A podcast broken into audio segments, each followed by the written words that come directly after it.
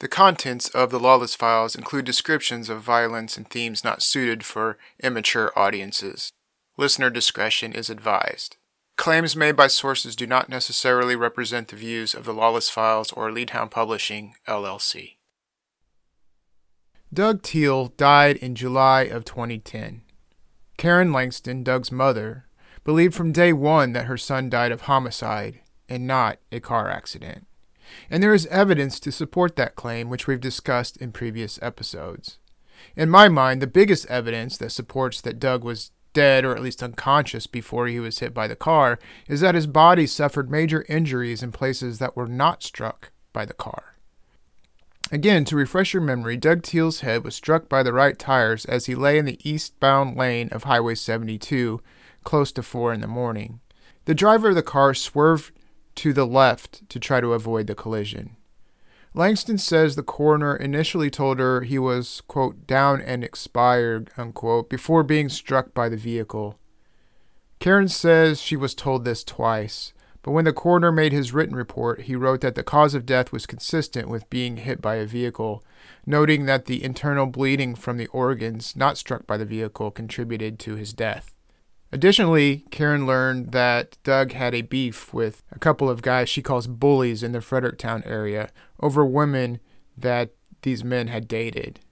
Investigative reports obtained by the Lawless Files show that four people came forward shortly after Doug's death to report that a man named Fred Wood was angry with Doug and may have killed him. Madison County Sheriff Department investigator Rebecca McFarland confronted Wood about claims being made that Wood had threatened others, saying that he was going to do to them like what happened to Doug. Wood denied these claims, and his girlfriend provided an alibi. And the case essentially went nowhere, except for the hit and run charges against the driver who struck Doug, charges that did not stick. So again, Doug was lying in the road when he was hit, his head was struck, proven by evidence collected on the car and at the scene.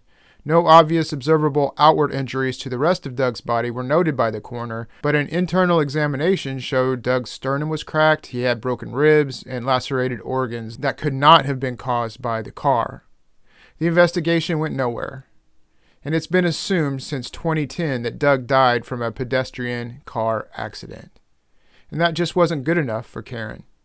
So she kept seeking information as did Doug's brothers, and Karen believed that law enforcement was involved in a potential cover up. I'm not covering the conspiracy as part of this podcast as I don't have enough to go on, at least not yet. But what happened to Karen in the aftermath of Doug's death, as she continued to try to find answers, did actually happen. This we can confirm and talk about.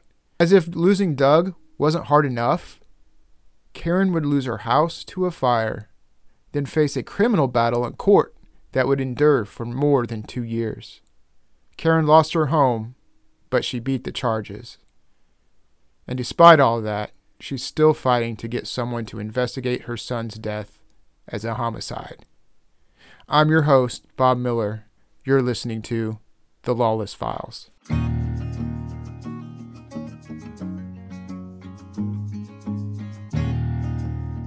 Lewis, I'm going to tell you something. You know, um, my son, uh, I said, there's a reason to investigate this. I said, I'm going to prove to you that, you know, my son was not only killed, but that it was murder. I said, um, I said, this is foul play all the way, and I'm going to prove to you.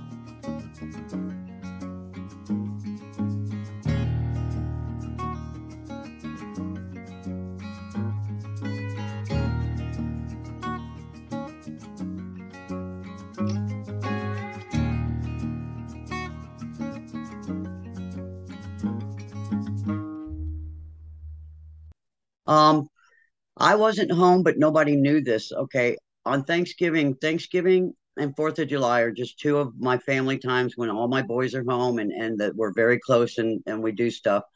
Well, my second oldest, he was going to Chicago to visit his sister, his and Doug's sister, actually. I have two sons by that father, and, and um, Doug had found his sister on the internet and she had come for a visit and fantastic time. They got to finally meet their sister. Uh, that was not long before Doug's death. And uh, so he was going to Chicago to her house. And we decided, Mom, why don't you come with me um, just to get away from you know all of this. So I did. The only two that was home was my husband and my youngest son. And so, but nobody knew that I was out of town or that the other son was out of town or anything like this. And uh, um, next thing you know, they had just dozed off. They were watching TV together. They had just dozed off, and the house was full of smoke, and uh, they were trying to find their way out. Oh my and gosh! And this, you said this was like three o'clock. It was late in the uh, early in the morning. Right, right. Yeah, between two and four, sometime. Right. And so the girl next door is actually doing a video of it. My husband called over there and said, "Hey, you know, uh, call nine one one. My house is on fire." Or he knocked on the door. I don't. I'm not sure exactly how he contacted, but he got a hold of the neighbors to call nine one one, and the sheriff David Lewis and the detective Rebecca McFarland showed up, along with the fire trucks and everything. And I mean, this place burnt for hours. It was huge. It was 50 years of my life. And it didn't even make it in the newspaper. Our whole case was hush hush. Nobody, okay, at the time, the sheriff's department and the city department, uh, the county, I'm sorry, the county and the city were in the same building and they fought. They couldn't stand each other, which, you know, I never did understand that. I thought police worked together, but um, nobody was allowed to talk to us about our case uh, except for David Lewis, Rebecca McFarland, and this Wendell Blue. If I called in there with any, it didn't matter what the information was. If I called in there with uh, the most important information you could think of, nobody could talk to me about it if David Lewis, Rebecca McFarland, or Wendell Blue didn't take the call. And that was awfully strange. Was there any investigation done? What how what what was determined the cause? Um, they say that it started in the bathroom uh, they want to say that uh, maybe Jeff uh, flicked an ash in the trash can and started or something. And no, he's, you know, it had done started. It was on the, it was at a blaze. They said that started right in front of the door, bedroom door. Oh, did they? Oh, he just he just came in from work. He just said that they had made his their first statement was that it started right in front of their bedroom door.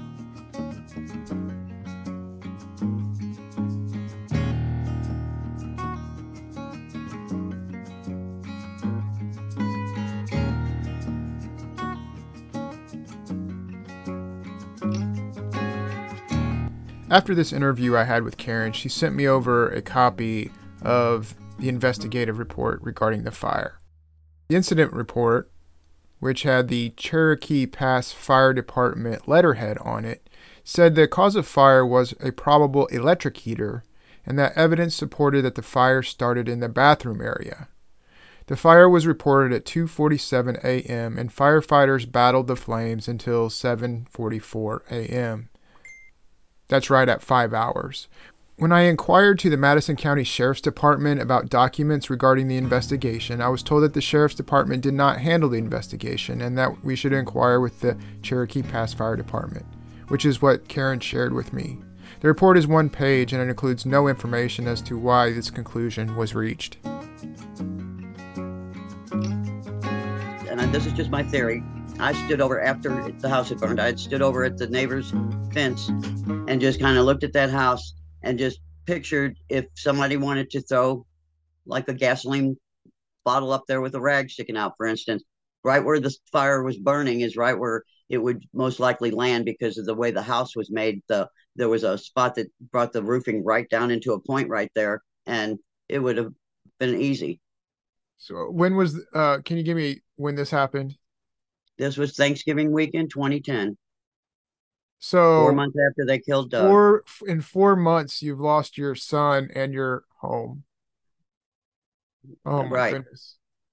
And well, the, how... the thing is, is everybody was so cold about it. I mean, whatever, you know, I mean, this was my hometown. Nobody pitched in to see if they couldn't help us this or that or the other. Everybody was scared to death to talk to us. Um, I had a finally had an appointment with the mayor, which I thought I was getting somewhere.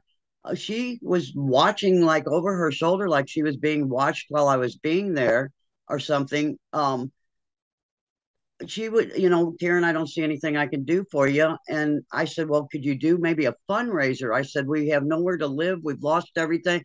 I can't do that. Then everybody would expect it.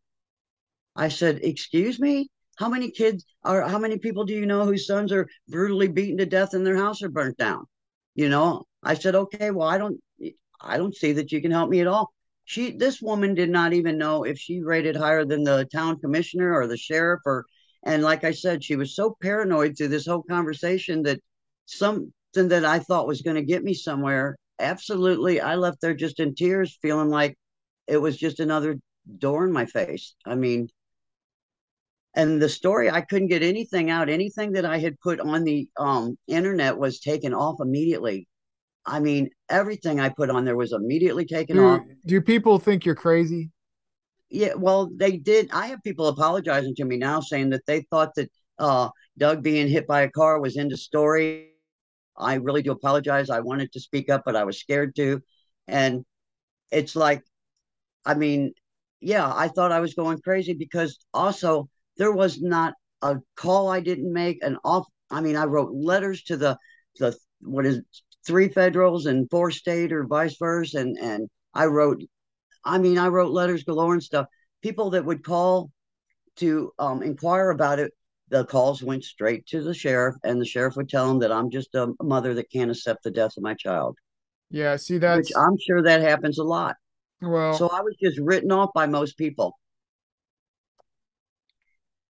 Huh. And, you know, and myself, then I end up, okay, I won't let it go. I'm the only person who's, now I don't know that there's other kids at the time, but I'm the only person I know that won't shut up because I just know this is foul play. I know this is murder and I won't shut up about it. This shouldn't be my life. I won't let it go. And the next thing I know, I'm arrested along with my two oldest boys for felonious restraint, which is holding somebody against their will.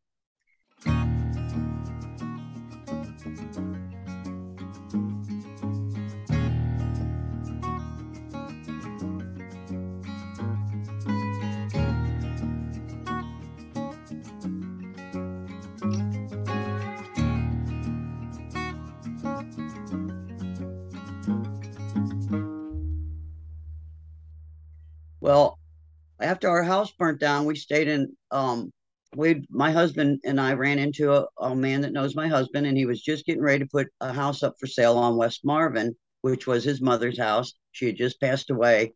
He said, "I've heard what happened." He said, um, "Where are you guys staying?" We said, "We're staying wherever we could." He said, "You go stay in my mom's house. I haven't put it on the market yet. He said, if you're there three or months, we'll talk rent, but don't worry about rent or anything. Just there's your home. Go stay there. We were very appreciative of it. We were trying to get out of Madison County in the first place because there are another thing, incidents that took place. Uh, a couple people came to us and had overheard conversations that we should have bumped Langston off when we seen her sitting out in her deep in front of the uh, library um, because she's causing so much trouble and stuff. So we pretty well knew there was a hit out on me and that we needed to get me out of Madison County. We ended up leaving that house on Marvin and purchasing a house in Park Hills. So what put about, us what, in St. Francois this, County. What's with this charge though of holdings? Okay. So while we're living on West Marvin, we're kind of right in the in we're kind of right in the target of all these rough people. And my two oldest boys decided to take a walk to a friend's house. And I know the exact date. It happened to be one month shy of Doug's murder because it was June 13th. It was my husband's birthday, 2010. No, it would have been 2011. I'm sorry, because July 2010 is when Doug died. So June, it was almost a, a year. But um, June 13th, my husband and I are in cooking a meal and staying at this place on West Marvin. And and Vic and Zach take a walk up the road. And I had said I would like to talk to George because um, when I asked Detective Rebecca McFarland that morning, she came to the house. Who was the last person my son was known to be with? Was this George Anderson? And um, that's when I found out that George was back in the picture. I thought that Doug wasn't hanging around him still. So anyway, they take a walk over to a friend's house, and George is at this friend's house. And so um, he had told Vic that he would walk down the road with him and talk to him if Zachariah stayed at the friend's house because he didn't be scared of them jumping him or something. So they said, okay. So him and George are walking down the road, and it's right over by the racetrack in Fredericktown.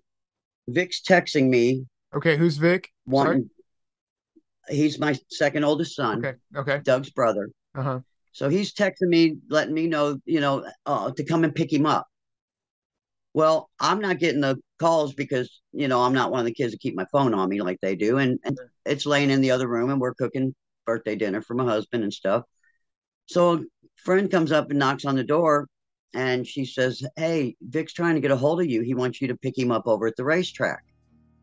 I said, Oh, geez. So her and I hop in the car because we were just getting ready to track the boys down for dinner. And we drive over there, and I really didn't see anybody. And just as I turned around, I saw a couple of figures up the street because it was just about dark. And uh, I said, maybe that's them. And we drove up there, and I stopped the car. And George opens up the door and he gets in. And I looked up to see if Vic was getting in too. George scooted right on across the seat. Now, I don't know that that's who this boy is at the time. I just glanced up in my rearview mirror. I said, hi, you know, what's up? And because I have four boys. It's not unusual for them to have somebody with them ever when you go to pick them up. Mm-hmm. So, and I hadn't seen George in a long time, and he changed quite a bit. So he scoots on over, and as I look over to see if Vic's getting in, uh, George opens the other door. He gets out, and he says, uh, "I know exactly what happened to Doug, and he deserved it," and takes off running. Well, Vic looked at me and he said, "Now I'm pissed," and he takes off running after him. So this girl and I, we just decided to follow the sounds of the dogs barking. And I pull up, and just as I go to pull over off the edge of the road, because I'm at the end of the street and at a loss, Vic runs from between these houses, jumps in the car. He says, Don't stop, mom, let's go. Well, when I look over my shoulder to pull out, Zachariah's in the car too. I didn't even hear him get in. And I'm telling the truth, nothing but the truth, so help me God. Somebody had walked in that house where Zachariah was to stay to keep the, you know, be in any trouble, the oldest son. And um, uh, they said, What's going on down the street there? You know, blah, blah, blah. Well, Zach said his heart just dropped that he thought instantly that um, uh, Vic was being killed. He said that when he heard this, he thought that this was a setup and that um, Vic was in trouble. So he took off out the door and went to see what was going on. And um, that's when he seen my vehicle and got in, and and Vic come running out. Vic said he ran George down. Basically, George was banging on somebody's door, and and he said all I did was catch him long enough to hit him twice. The lady opened the door. We fell in. She said, "I'm calling the police." I took off, and here I am. Okay, so I actually had no idea in the first place that was George. So 24 hours go by, almost 48 hours before the police even make a move on this because apparently, somehow or another, uh, they caught wind of this and decided, hey, this is a good thing to arrest them on. And it was me they wanted. They didn't want my sons. They arrested two boys and turned them loose and everything. And, and there wasn't a warrant out for me or anything. And I had stopped in the police station and I told my husband, I said, there was a call that came across my phone and it was uh, on my son, Victor Victor, I'm going to find where your mom lives and I'm going to kill you, you son of a. So it scared me. Doug had been threatened by these guys and I didn't do nothing who about I'm it. Sorry, who, left, who left that message? Um, a guy from St. Louis. Vic had been up there doing some kind of work or something. And um, he thought that Vic took something of his and was pissed. And come to find out, it was at the next door neighbor's house or something. It was a misunderstanding, but I didn't know this yet. I just knew that this guy called my phone said, I'm going to find where your mom lives and I'm going to kill you, you mother, you know, and blah, blah, blah. So I decided to take it in and let the police hear it in case this guy did show up. I wanted to know what my rights were or what could I do about it. And uh, so I go in the county sheriff's department and I'm sitting there for probably 20 minutes. There's nobody else in there that I'm waiting in line behind or anything. It's just they're kind of having a little, they're kind of in an office over here, kind of having a little powwow meeting. Next thing I know, they call me in. I go in and I had tears rolling down my face because I'm thinking of Doug and I, I wanted them to hear this call. They had me set the phone down on the corner of the desk and they pull a paper out. They said, You know, you got a warrant out for your arrest. And I said, No, sir, I don't have no warrant out for my arrest. No other tickets, no nothing. You know, all of a sudden, here's this warrant that they pull out that already has Robin Fulton's name on it. Um, then the next day is when they, you know, get the legal warrant from him. But uh, they pull this paper out and and they make me sign this form that they don't even listen to why I'm there. I go back and I had told my husband that I was stopping by there, right? So I go back and they're making me strip down and putting me in my, you know, monkey suit. And uh, I just get dressed out. And while they were doing the fingerprints and everything else, and so when I come out and I see David Lewis, I said, Hey, Lewis, you need to let me make my phone call or nobody know where I'm at. And just right before they get me to the cell, Lewis says, Shut the phones down. Let me back up just a second. While I was getting fingerprints, that's what made me think of that. That Wendell Blue's sitting there. And he said, Well, he says, We got uh, you on film. We, you know, we got uh, evidence that you held that boy against his will. I said, No, you don't have me on film because I've done nothing, you know, wrong. He says, Yeah, we got uh, cameras up in the trees. He says that seen exactly what you done. If you don't believe me, I'll go get it and shove it up your ass. Yeah, Wendell Blue said this. And I could oh not believe God. um, I'm being treated like this. So, like I said, just as soon as I got to the cell, Lewis says, shut the phones down. And I walk in the cell, and the girl go had just hung up from a call, and she goes, "Honey, you can make a call, but you have to call collect." I said, "No, your phone ain't working." She said, "Yeah," and she picked it up, and no, it wasn't. He never even let me have the phone call. He told me it was a privilege; it wasn't a law. Well, thank goodness Jeff knew. I mean, Jeff was there in no time to pick me up, and I just kind of thought, "Ha ha," you know, because he thought something was suspicious right away that I didn't beat him home from work and so, sure enough, he come up there, and yes, they had me in jail. So, th- this guy um, was in your car for a total of what five seconds as he went through in one right, door and out right. the other, and they're charging you, and saying they had videos. Felonious restraint that I held him against his will.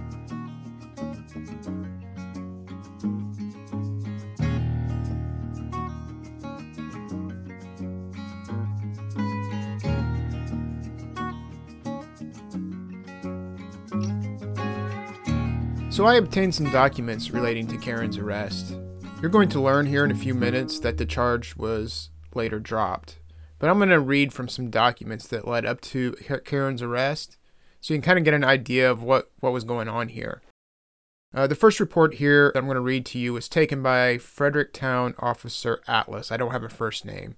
This first section here is the report of an interview with George Anderson. This is what it says.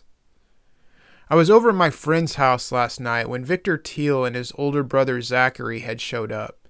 At first it was all right, but I knew something was going to happen. As soon as I seen who walked through the door, I tried to wait for them to leave, but Victor and Zachariah, it was clear that they weren't leaving without me, so I went outside to talk to them. I talked with Victor while Zachary was flashing a blue handled double bladed knife and stating that he brought it with the intention to cut me up with it before he used it to kill me. While Zachary was stating that Victor made the comment that their mother Karen Langston had went out and bought a 45 caliber pistol just for the purpose of shooting and killing me. I asked Victor why they were convinced that I had murdered his little brother Doug Teel when I've been questioned and interviewed 3 times and I've been given a lie detector test and found innocent. Victor's response to that was, I don't care. How many people did it take to kill Doug? I'm asking the questions. After Victor stated that, I knew why Victor and Zachary wouldn't leave, and it was because they intended on killing me. When I realized I made a huge mistake and agreed to walk and talk with Victor Teel as long as Zachary stayed behind. So Victor Teel and myself had started walking to Hickory Street toward the racetrack and were talking about everything that happened to Doug Teel. When Victor and myself had gotten to the end of Hickory, right next to the racetrack, Victor Teel and Zachary's mother, Karen Langston, had pulled out from behind the pine trees in a newer model golden Chevy Blazer. When I seen Karen Langston pull up, I knew Victor set me up from the beginning, especially when Victor stated, You see that rig? Get in it. Unquote. I then told him, No, we are walking and talking. I am not getting in there. After I told Victor that, he grabbed me from behind and forced me into the back seat on the driver's side, then slid all the way over to the passenger side and started praying that the child locks weren't on because I knew in my heart and stomach that if I couldn't escape Victor Teel, Zachary, and Karen Langston were going to kill me. I then heard Karen ask Victor Teel, who was walking up the street, and when I heard Victor Teel say Zachary, I tried the door and when it opened, I saw Karen Langston reach down in the floorboard of her blazer. I ran as though my life depended on it because at that time it did. I started running down Marlowe Street, turned onto Ash Street, and then started cutting through yards. I went to the first door I seen and tried to open it when I realized it was locked. Victor Teel was on me in a headlock. I then banged on the door while trying to break Victor Teel's grip. Then an elderly woman answered the door and she stated that she was calling the police, and that's when Victor Teel had struck me in my left eye and let me go. And I went into the elderly woman's back door where I waited for someone I knew then. I went around the front to talk with the elderly woman, and she stated, Well, we don't really know what she stated. The document cuts off right there. Okay, so that's like the first section. Um, they talked to a couple other people. Another source, Daniel Tinsley confirmed some of what George had said. Victor confronted George and said, Got a ride coming? George answered no. Victor replied, Better call one then. And they eventually got George to step outside, started asking George questions. Then Zach showed George a knife. It was blue and had two blades.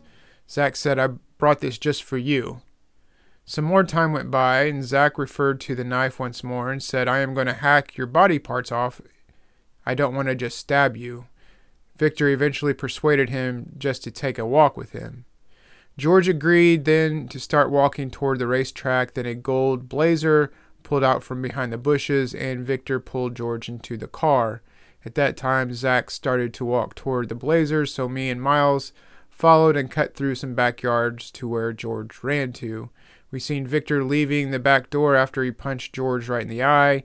And Victor said to Zach, Get the car. The cops will be here soon. So when the so we have a report from the officer, and this is uh, what the officer reported. I was dispatched to the address. I'm not going to name the address. Um, upon arrival, I noted several subjects standing in the road between the two addresses. And he says, I spoke to Maxine Mueller, the caller from the address, and she told me that she heard someone trying to get into her back door and said she could hear male vo- voices outside violently arguing. She opened the door, there were two males she did not know, and that she was going to call the police. Um, the officer spoke to George Anderson, and he appeared to be distraught and had been crying.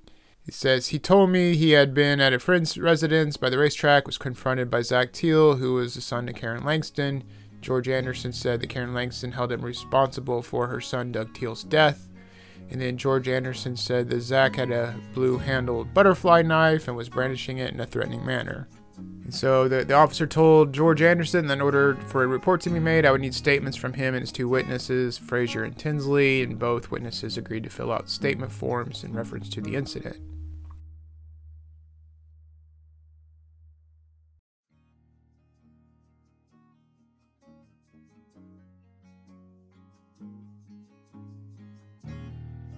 This whole case is complicated by uh, a statement that Zach gave uh, to police as he was arrested on this. And so I'm going to read you from a statement that he gave um, that was not included in the public documents that I requested from the city of Fredericktown.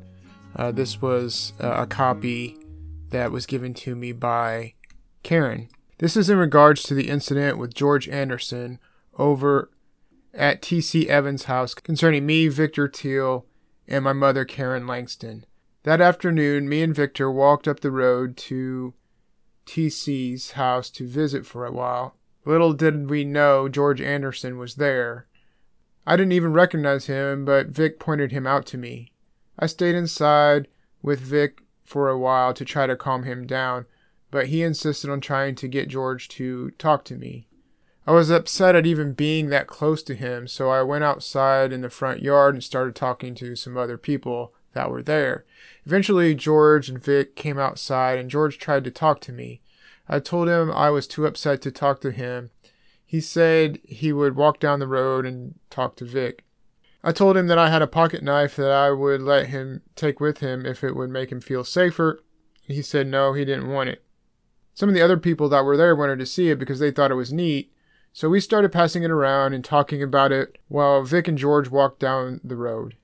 A few minutes later, Donnie Perry pulled up and said that there was a dark colored SUV parked down the road.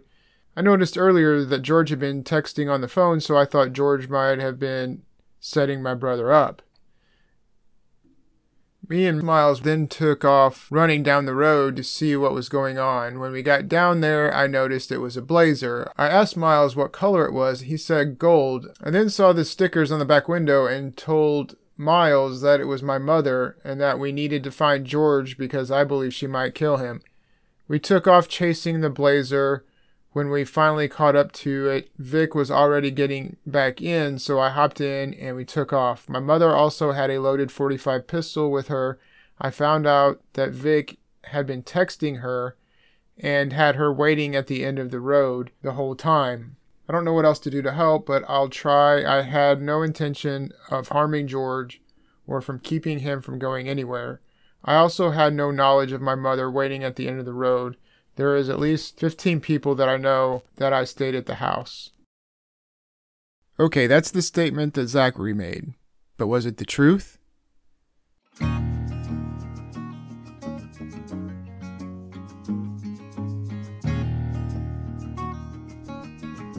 Zach would then claim that he made that statement under duress. Here's a message that I was able to obtain from Karen that Zach had sent after giving that statement. Think this was an email, some sort of message. It's printed out. It says, Bro, I know you don't understand and I will regret this forever, but she threw me under the bus. I hired an actual lawyer. All she had to do was say I was still at TC's and they would have dropped mine in the beginning because she wouldn't tell my attorney that. I would have done 27 flat, and I don't have that much time left in me, bro. The only thing they really have against mom is my statement, and when I don't show up to testify against her, the prosecution is screwed. I do know what I'm doing. You're right, though. If she takes it to trial, they will hang her. She needs to plead out, but she won't listen. The prosecutor is counting on me to hang her, and granted, she threw me under the bus. I never do that to you guys. The statement was made under duress with the promise of my charges being dropped. Her lawyer will eat that statement alive. Anyway, I need this not to become public because I'm still working on some things. Think about this. How long did she have to help me? I got nothing but abandon. Love you, bro.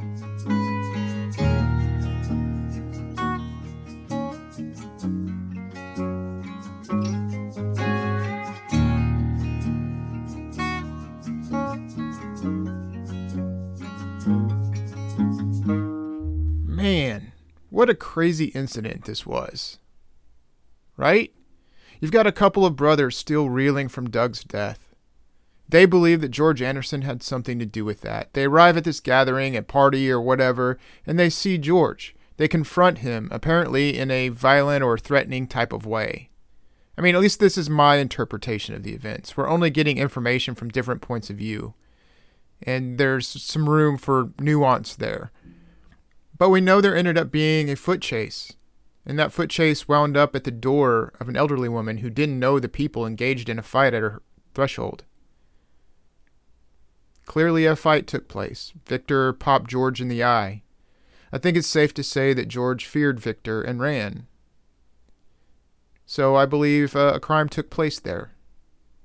The context of that fight is saturated by grief it's prompted by the belief that a sibling's life was taken, that a brother was thrown in the highway to be hit by a car. And then years go by with no accountability. If you're Victor or Zach, you've come to believe that not only was your brother murdered, but that police have stopped pursuing justice. And this is where I want to get on my soapbox a little bit. There's been a lot of looking the other way in Madison County and in the surrounding area. I've been told there's a sense of apathy regarding certain cases. Timmy Dees is an example. Durante Martin is an example. There are others. There is a sentiment, apparently among law enforcement, that if a person dies as a result of a drug related motive, then that's just the drug dealers taking care of themselves. In other words, street justice isn't preventable, nor is it worth the time and resources to solve those crimes. They'll take care of themselves. Now, to be clear, no one to my knowledge has ever suggested that the motive of Doug's death is drug related, but the people that Karen and others believe might be responsible are involved in the drug trade. So, what we see here in this situation is the type of thing that can happen when law enforcement doesn't pursue justice. It invokes desperate actions. Several witnesses here indicate that Victor was seeking answers from George Anderson about Doug's death. I'm not saying that's okay. I'm not saying that a crime didn't occur. What I'm saying is that human response to deaths are strong, and not investigating cases has consequences. This is an example. But the question we're examining today is what role did Karen play in all of this? Was she part of some setup to kidnap Anderson? Based on these statements, it seems unlikely.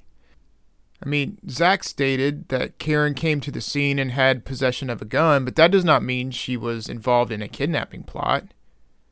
Zach stated they didn't know George Anderson would be at this party. Zach stated later he learned that Vic and Karen had been texting for her to come pick him up and if such texts showed a plot, that would have been part of the evidence collected, but no such evidence was submitted. Karen said she was called by a neighbor saying that her sons were trying to reach her. This means she wasn't aware of what was going on unless the neighbor told her, and if that was the case, that evidence would have been presented. It was not. None of the evidence supported that a gun was shown or that a threat was made to George Anderson.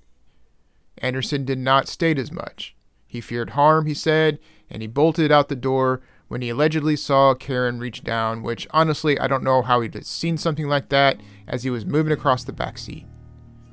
Karen's sons got themselves into trouble with the law on multiple occasions. This wasn't the only example, but that doesn't mean Karen was involved in a plot to hold George against his will.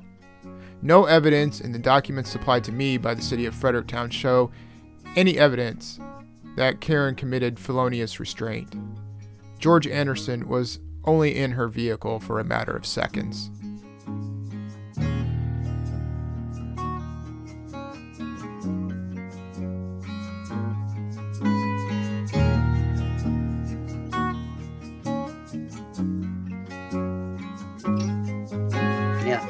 And this assistant prosecuting attorney, okay, the prosecutor, uh, I believe Terry Andrew or Andrew Terry, he was always over in Cape. So this assistant prosecutor um, Scott Killian ran the prosecutor's office. That was another thing. I mean, anywhere I did contact would say, honey, you need to contact the prosecutor. I couldn't. This assistant prosecutor was attacking me from day one. He just wanted to hang me bad.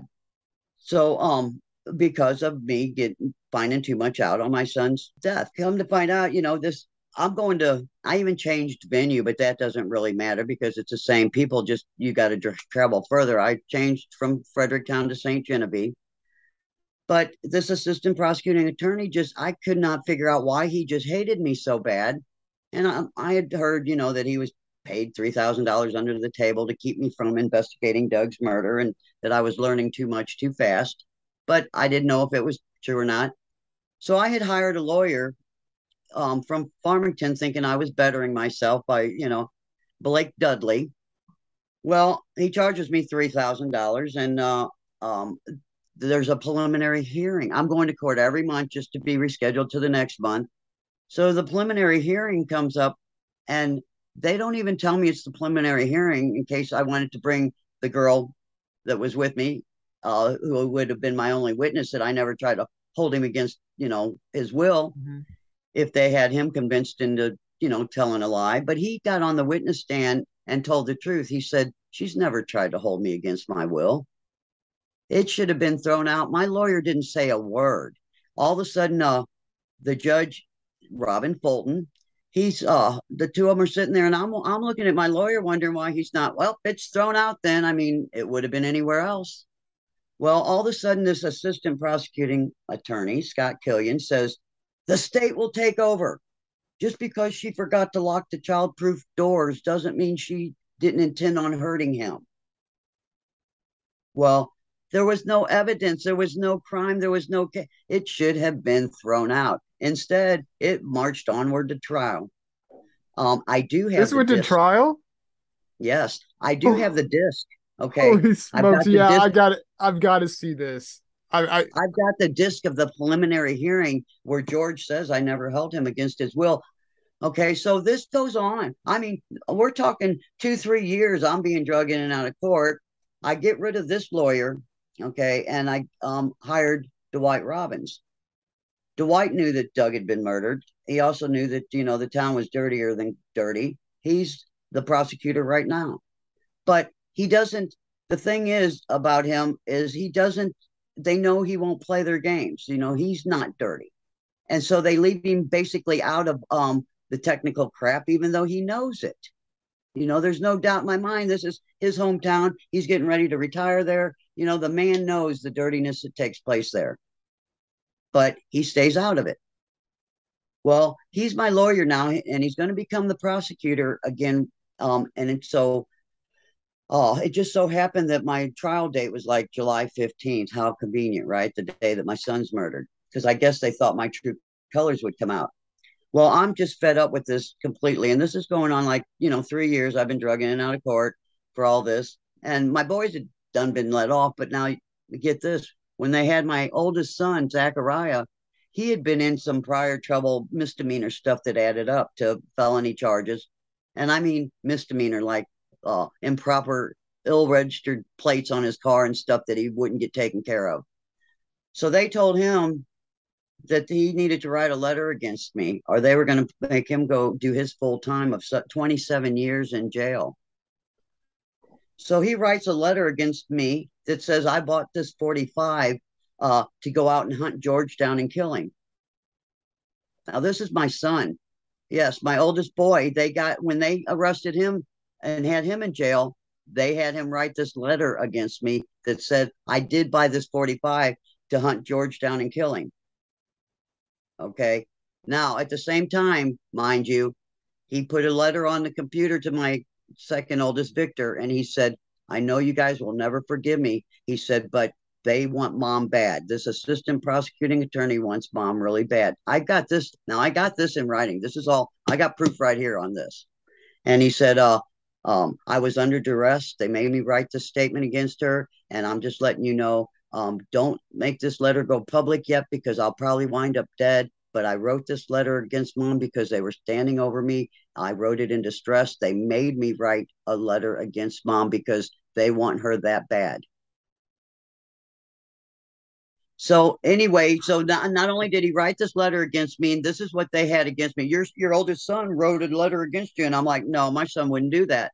Well, no, he wouldn't have done it, except they were standing over him, going to hang him and send him off, you know, to prison for 27 years and blah blah blah. And it makes you wonder how many they have sent off that are innocent that are locked up right now. Anyway, okay, so I'm going on. Um, I I I don't see this other letter yet that says the reason he did it was because they were standing over him and made him write it against me. Okay, and uh, but as soon as I seen that, I ran a copy of it and I've got it right here. But um, so they ended up, you know, letting Zach off the hook and they cleaned his slate. And they um Victor didn't have a slate to clean. They just didn't want him. It wasn't him they were after. They were after me. So um uh here so you have you have the supposed victim said that this never she never held never me against my will. You had never your you had your your witness who was there in the front seat who said that this never happened. Right.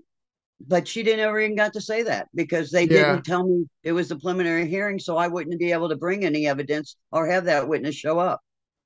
But it didn't matter. They didn't expect him to get on that stand and, and say what he did. And he said, She's never held me against my will.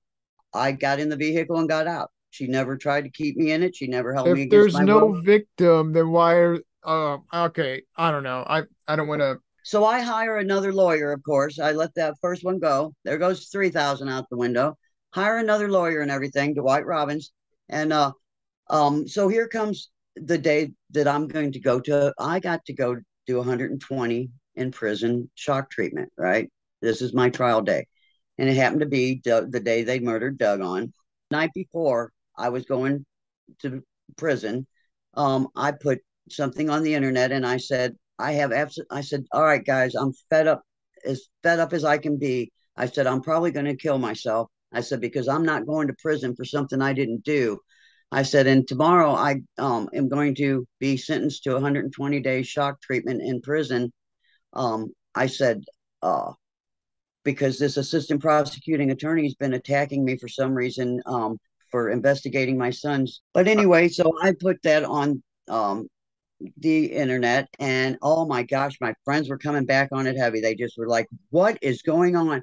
I said, I don't know. I've not done anything except investigate my son's death.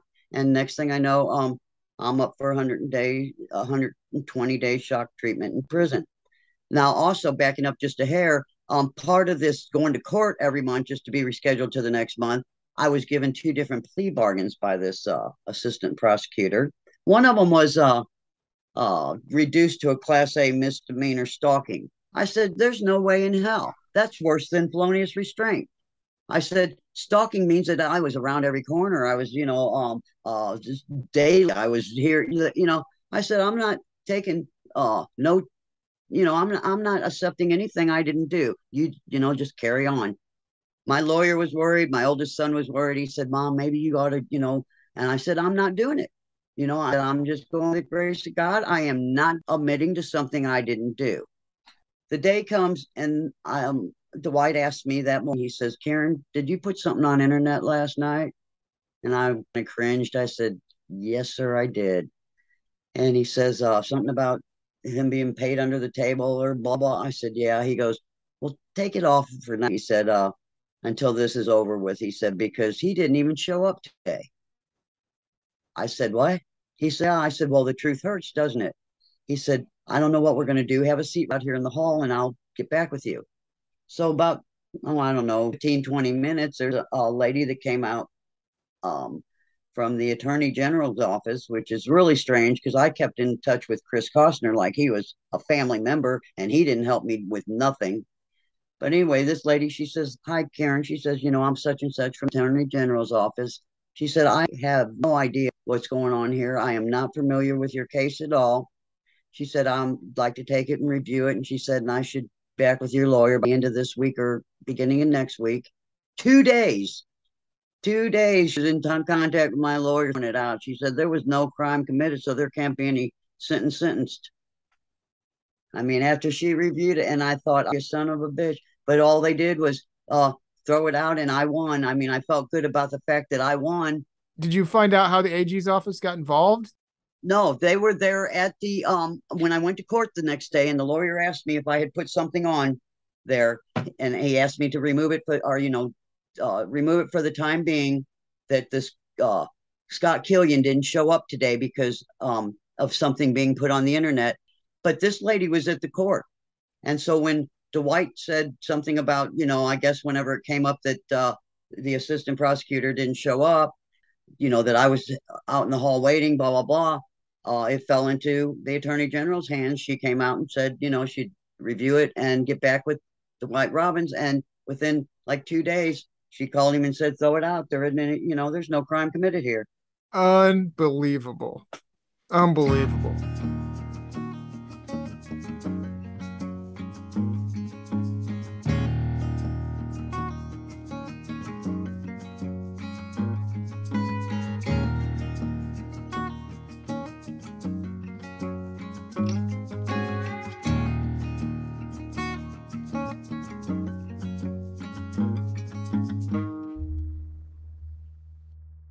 Karen Langston lost a son. Four months later, she lost her home. Later, she went toe to toe with the cops and courts who tried to bring a felony against her with no evidence. During all that time, she has sought answers for her son Doug. She believes she has some of them, but no one with power or authority will take her seriously. I don't know if Karen's house was intentionally set on fire. I don't know that the charges filed against Karen were the result of her digging on Doug's case. But you can certainly understand Karen believing so. What I do know is Doug Teel's death is engulfed in odd circumstances. Hit and run charges filed against the woman who struck Doug's body were dropped. Doug's body included injuries that can't be explained by the collision with the vehicle. People came forward saying Doug was murdered, but after a short investigation, the case was closed. One person of interest has only one alibi a girlfriend. Then Karen's house burned to the ground. She was given no explanation as to how it was determined that an electric heater caused that fire. Then Karen was wrongly accused of felonious restraint, a case that moved forward despite the alleged victim saying he was never held against his will. None of this is normal. But this is Madison County. I'm your host, Bob Miller.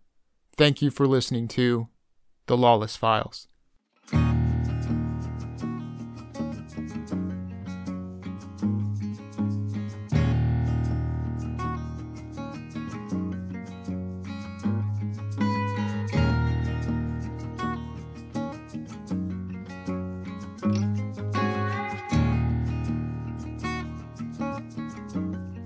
Lawless Files is a production of Leadhound Publishing, LLC. It's written, edited, and hosted by yours truly, Bob Miller. Music by Tyler Grafe.